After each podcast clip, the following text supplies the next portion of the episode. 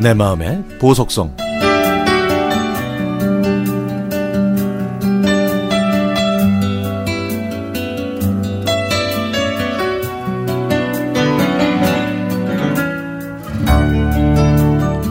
30여 년 전 제가 중학생이던 시절의 이야기입니다. 저는 알파벳도 모른 채 중학교에 입학했습니다. 엄마가 밖에서 열심히 일을 하셨기 때문에 학교 생활은 오롯이 저 혼자 감당해야 했거든요.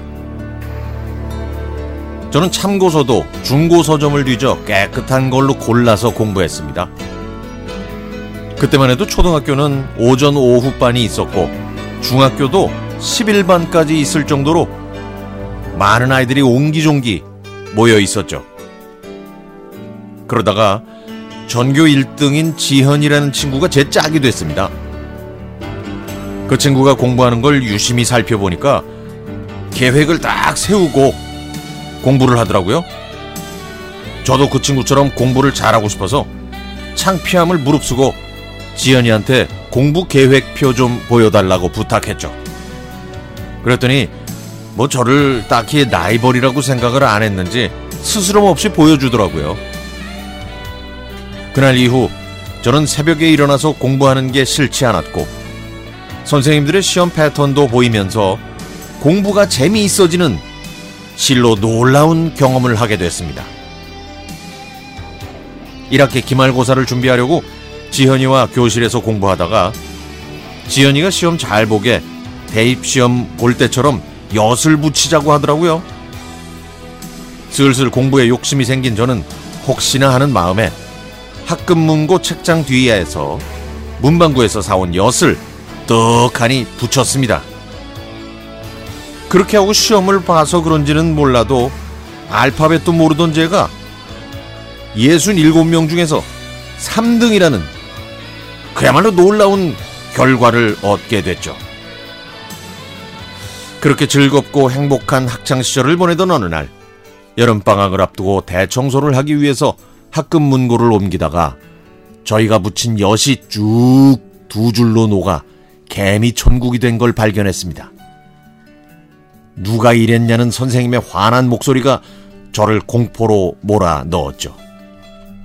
그래서 저와 지현이는 무서워서 자수하지 못했습니다.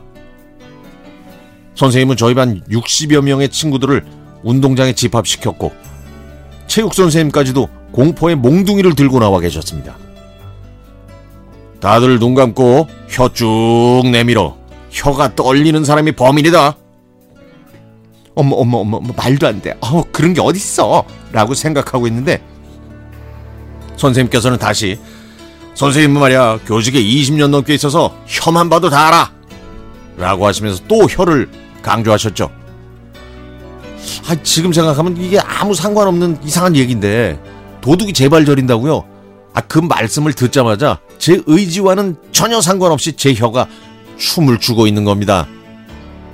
속으로 아 이렇게 내가 잡히는구나. 난 그냥 자수할 걸, 자수할 걸. 아우, 이렇게 생각하고 있는데 하늘이 도왔는지 선생님은 끝내 저와 지현이를 잡지 못하셨습니다. 피바다라는 별명을 가지신 담임 선생님, 붉은 파리채라는 별명의 체육 선생님을 무서워했던 친구들의 혀가 저처럼 모두 벌벌 떨면서 춤을 추고 있었거든요. 친구들은 누가 이런 짓을 했냐고 짜증을 냈지만 결국 저희는 잡히지 않았습니다. 친구들한테는 정말 미안했지만 그 엿 덕분에 저는 공부 좀 하는 학생으로 졸업할 수 있었습니다. 늦었지만 그 엿 사건의 범인이 바로 저였다는 것을 지금 이 자리에서 밝힙니다. 친구들아, 미안해. 어디에서 어떻게 지내는지 무척 궁금하네.